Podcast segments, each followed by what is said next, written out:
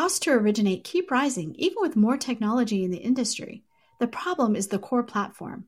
A new L O S can re-architect the process around data, not humans moving paper files. Vesta has built this L O S, and you can learn more at Vesta dot com. Welcome, everyone. I am psyched about my guest today, H W Media C E O Clayton Collins, to talk about some of the executive guests he's had on the Housing News podcast recently, including Rick Arvielo, Anthony Hsieh, and Tyler Okland, which gives them a unique perspective into how lenders, especially I M Bs, are dealing with the current market.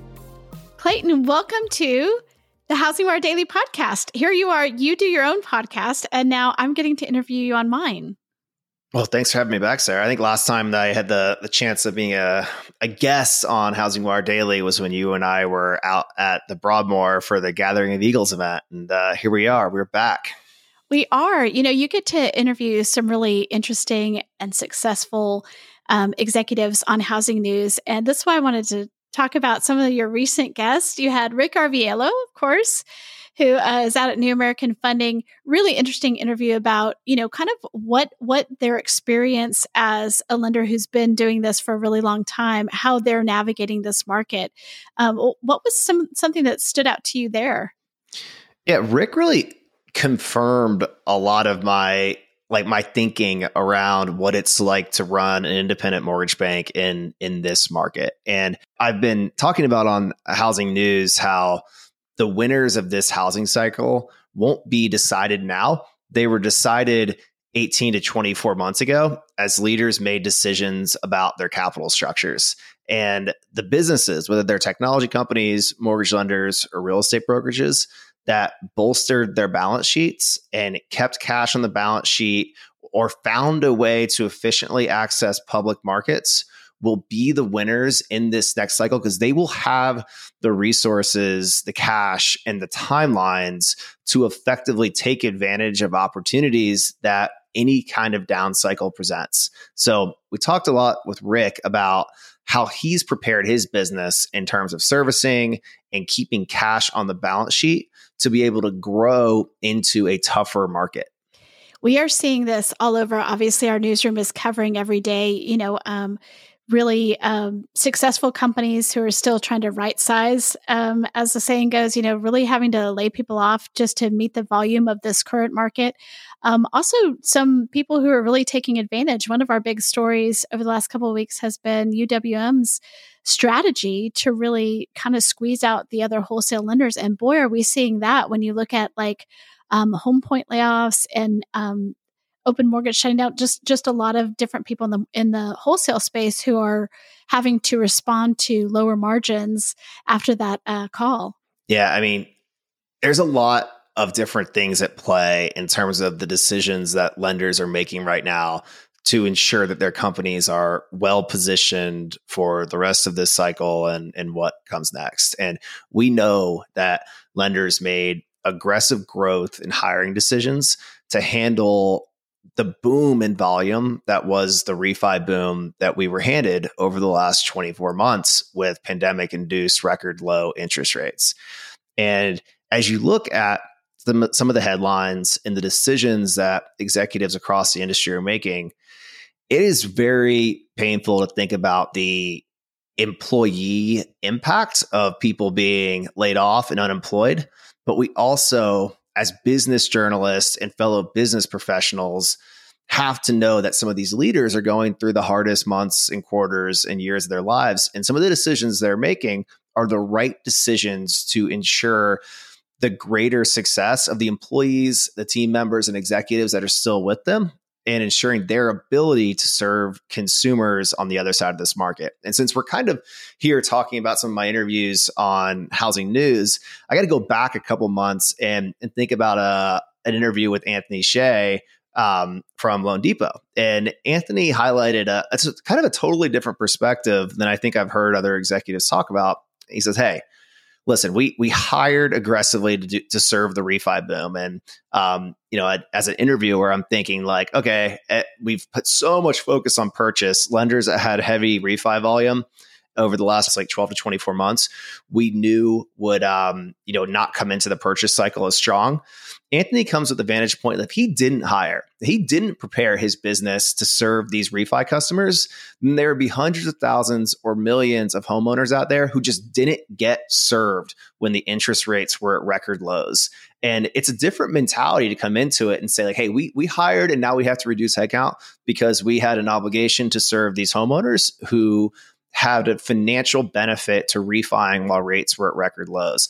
And, uh, you know, as a as an operator who's been through several cycles, I, I think Anthony mentioned he's been in the industry for for, for thirty years or forty years. Um, he comes in with a totally different vantage point than people who are newer to the industry, who might have joined since the great financial crisis and haven't seen um, six, eight, ten of these these cycles, which are which are always painful. But knowing how to navigate them, um, whether it's with uh, a sustainable approach to hiring or a more elastic approach to hiring, there's there's different models out there, and we're definitely seeing those models play out right now. I think it's why uh, Housing News is so fascinating, is because you are an operator, you're a C E O, and you're interviewing other operator C E Os of much larger companies, mostly, right?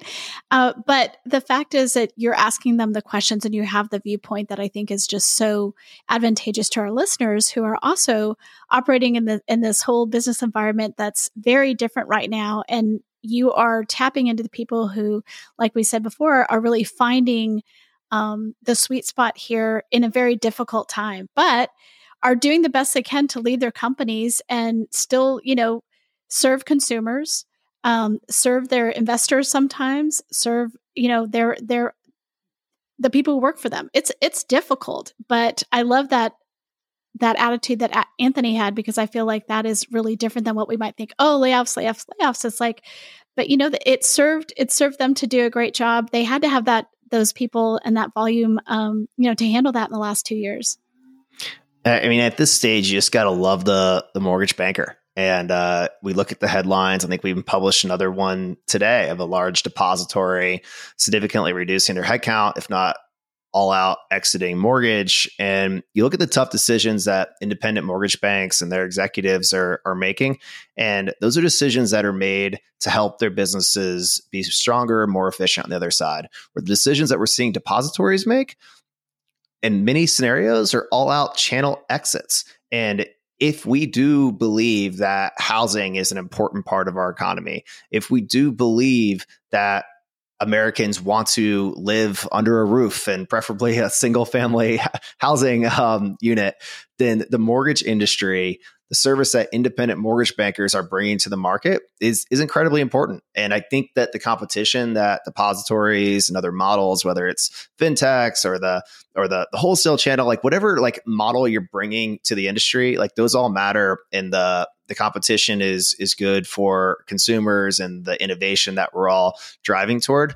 But it's, it's kind of a shame to see the depositories kind of, um, roll, picking up shop and moving on to other products as we go through a tough time in the in the housing market. But the the mortgage bankers, um, the gentlemen that I've interviewed this month, and the the leaders that I've interviewed over the last year, the the the Anthonys, the Ricks, like they, they are in it. They will see the other side of this. Their organizations might look different, but they will continue lending money to people who are buying houses. You know, this really goes to what you and I talk a lot about and what you talk to our company uh, about a lot, which is our mission at HousingWire is move, moving markets forward.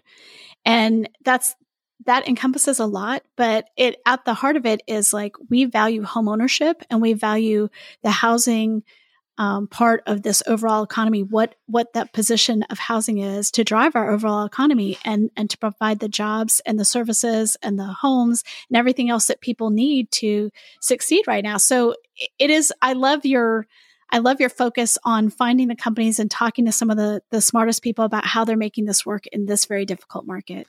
Yeah. And we, we're, we're passionate about home ownership and we love the, the vertical we get to cover through HousingWire and Real Trends, but we're not married to one specific model. And I think as we go through this housing recession, as as Logan has officially coined it and waved the flag, it's important to think about what the future of housing finance looks like. So um, this this this theme actually started with Rick, Rick Rick Arvielo, talking about some of the technology innovation happening in housing and how he sees a a greater future for um, experiences like like iBuyers that are bringing digital speed and transparency to the the home the home purchase and sale process.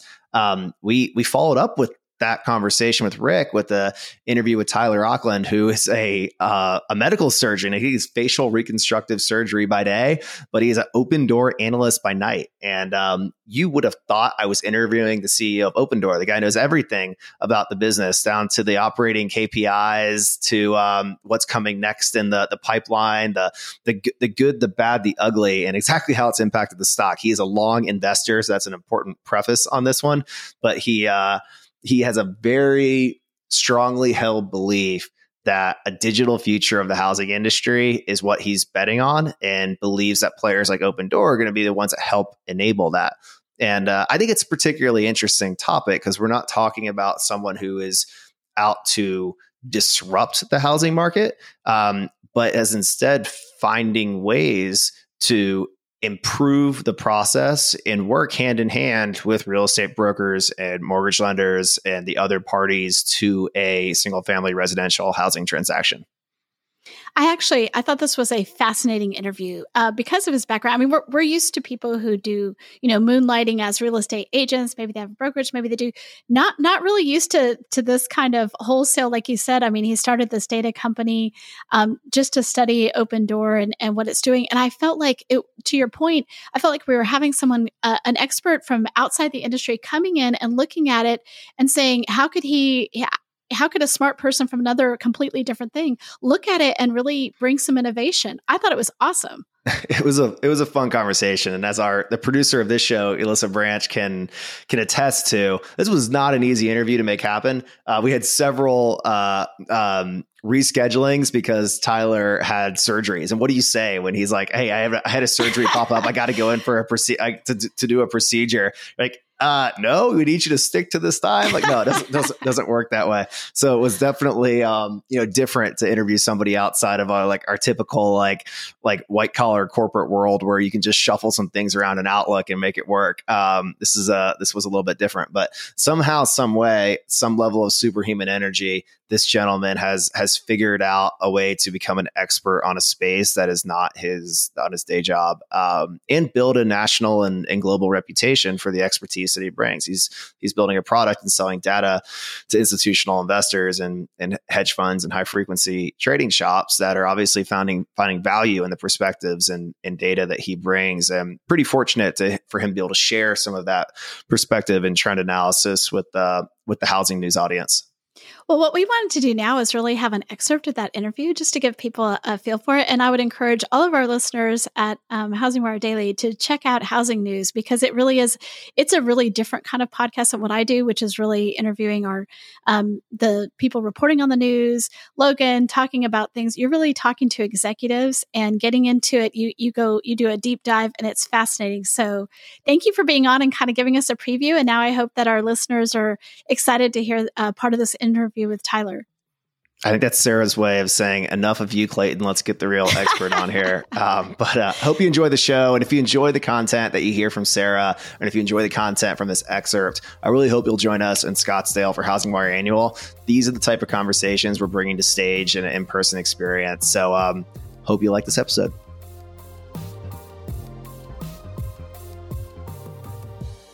So in January of this year, um, kind of the magical world of Twitter, I got a D M from someone I'd never met, um, whose name was Sebastian Shutero, and he's a Japanese Shopify developer. And he said, "Hey, Tyler, I know that you're trying to build an algorithm to track Opendoor operational performance." It's like, I, I think I can build this. I just might not be the right person to explain it to people and and commercialize it if you're interested. And I was like, yes, like let's team up and work on this. And initially, like you said, we we were using it more to just create content and, and provide a contrarian view on Opendoor and become better investors. But at the end of the day, I'm not a high frequency trader. I'm not trading options and companies or anything like that. I'm a long investor sort of horizon type of person. And so it's probably not super useful as an investment tool for me because I'm not going to be trading around the position. Um, but we realized when we started running the numbers and, and the estimates that we're getting very close to actual results. And so the more that we began to consider and contemplate how to how to commercialize the product, it was like, hey, there's a space for this and there's demand and we have an audience. So let's let's productize it. And so today we have an institutional tier. We, we're a data vendor for hedge funds, consultancy groups, um, and you know uh, companies. And then we also have a retail investor tier as well.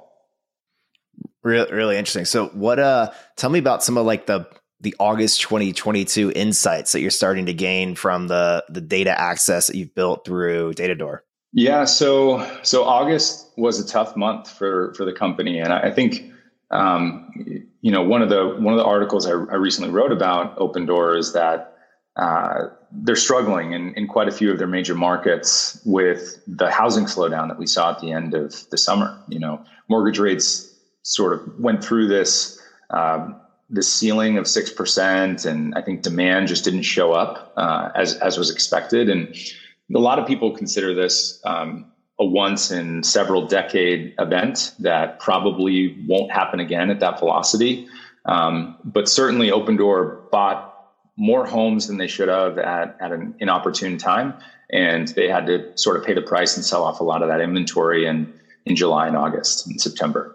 Since how do you do you see the model? Do you see the buying pattern changing, or or has it like what has happened in the August buy, buying pattern?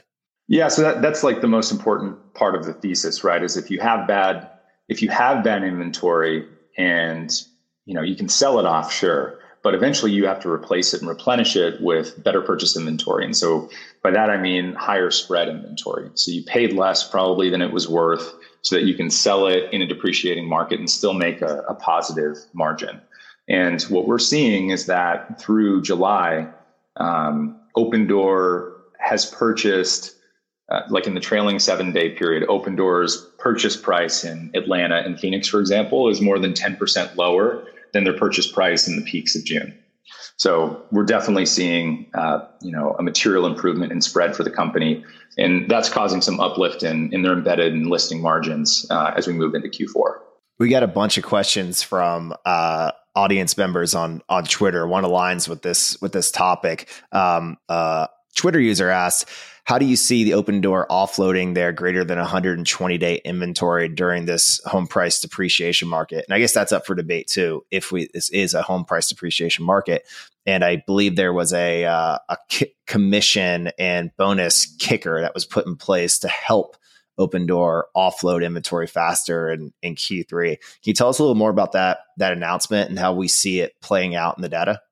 Yeah, so so Opendoor reached out to some realtors to say that they're going to increase the commission to three point five percent plus three thousand five hundred dollars on top of that for homes sold um, that were aged inventory or, or listed for more than one hundred twenty days. Uh-huh. Um, and so that's really just you know uh, a sales a sales investment so that they can sell off some of this this aged inventory. I can tell you that. You know, what we're seeing is that demand has returned in a dramatic way in September.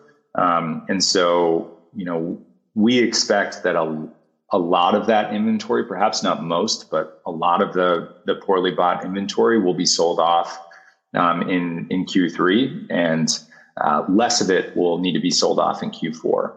If there's any, if there's any home price appreciation between then, then it's positive for the company. If there's further home price appreciation, it's obviously going to be a negative.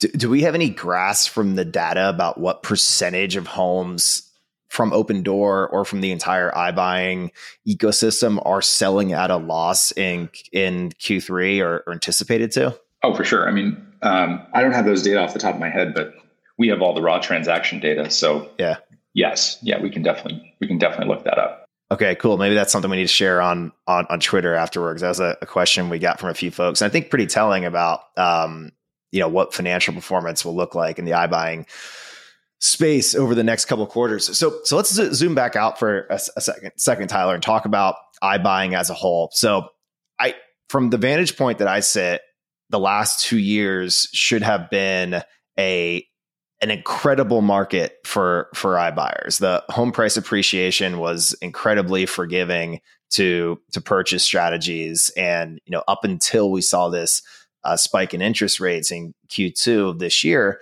um, purchase demand was, was off the charts. So let's talk about like your viewpoint of what this COVID environment should have meant for the iBuy market and either where that went wrong or, or where that went right. Yeah.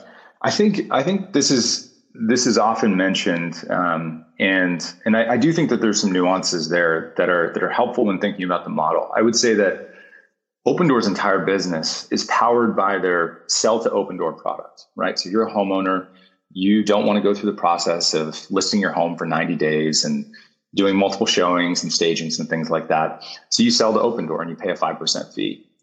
The problem is, is in a hot market, right? Like the COVID, post-COVID market, it was really easy to sell your home. You listed your home and that weekend you have ten offers, right? You don't need Opendoor in that situation.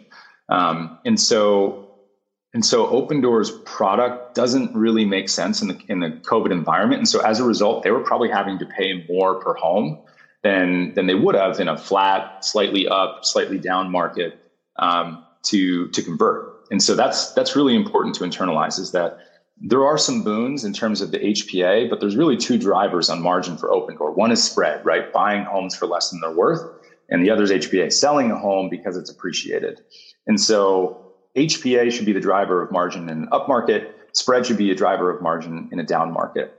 But it's not so much like Opendoor's product works better in a hot market or down market. It's really just that Opendoor should be sort of cycle agnostic as long as the cycle isn't super fast. That's where they can get caught, right? Because the dynamics of buying and selling homes at scale is like a thirty to sixty day window. And so if housing moves faster than thirty to sixty days, then then they might have mistimed the market. And so, so yeah, I think I think that's one of the features that probably negatively impacted Opendoor's performance in a post-COVID world. The other thing is they were competing with Zillow. Right, Zillow decided to to put their foot on the gas at the same time Opendoor did, and so now you're competing with this company that is definitely overpaying for homes, which is Zillow. And so to convert, you might have had to even you know go a little bit higher in your offers. And so I think I think it's easy on one hand to say, hey, home price appreciation was twenty-five percent year on year, but Opendoor holds inventory for only like two to three months, so you know they only got a fraction of that. But also they were competing with Zillow and. And I think all of those were sort of negative impacts on their performance for, for post-COVID world.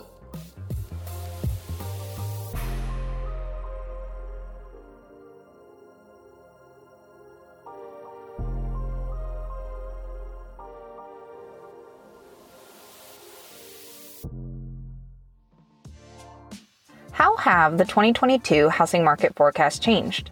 Or how is the industry navigating the shift to a purchase-driven market? HousingWire's premium content program, H W Plus, answers questions like these and offers a variety of member-exclusive benefits that are tailored to what you need to stay competitive and agile in today's fast-paced market. Go to housingwire.com forward slash membership to join today.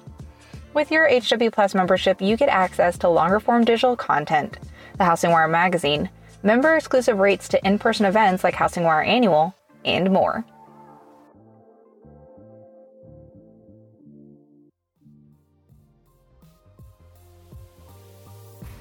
Thanks for listening to HousingWire Daily. If you haven't already, we'd love for you to take a minute to rate the show and leave a comment.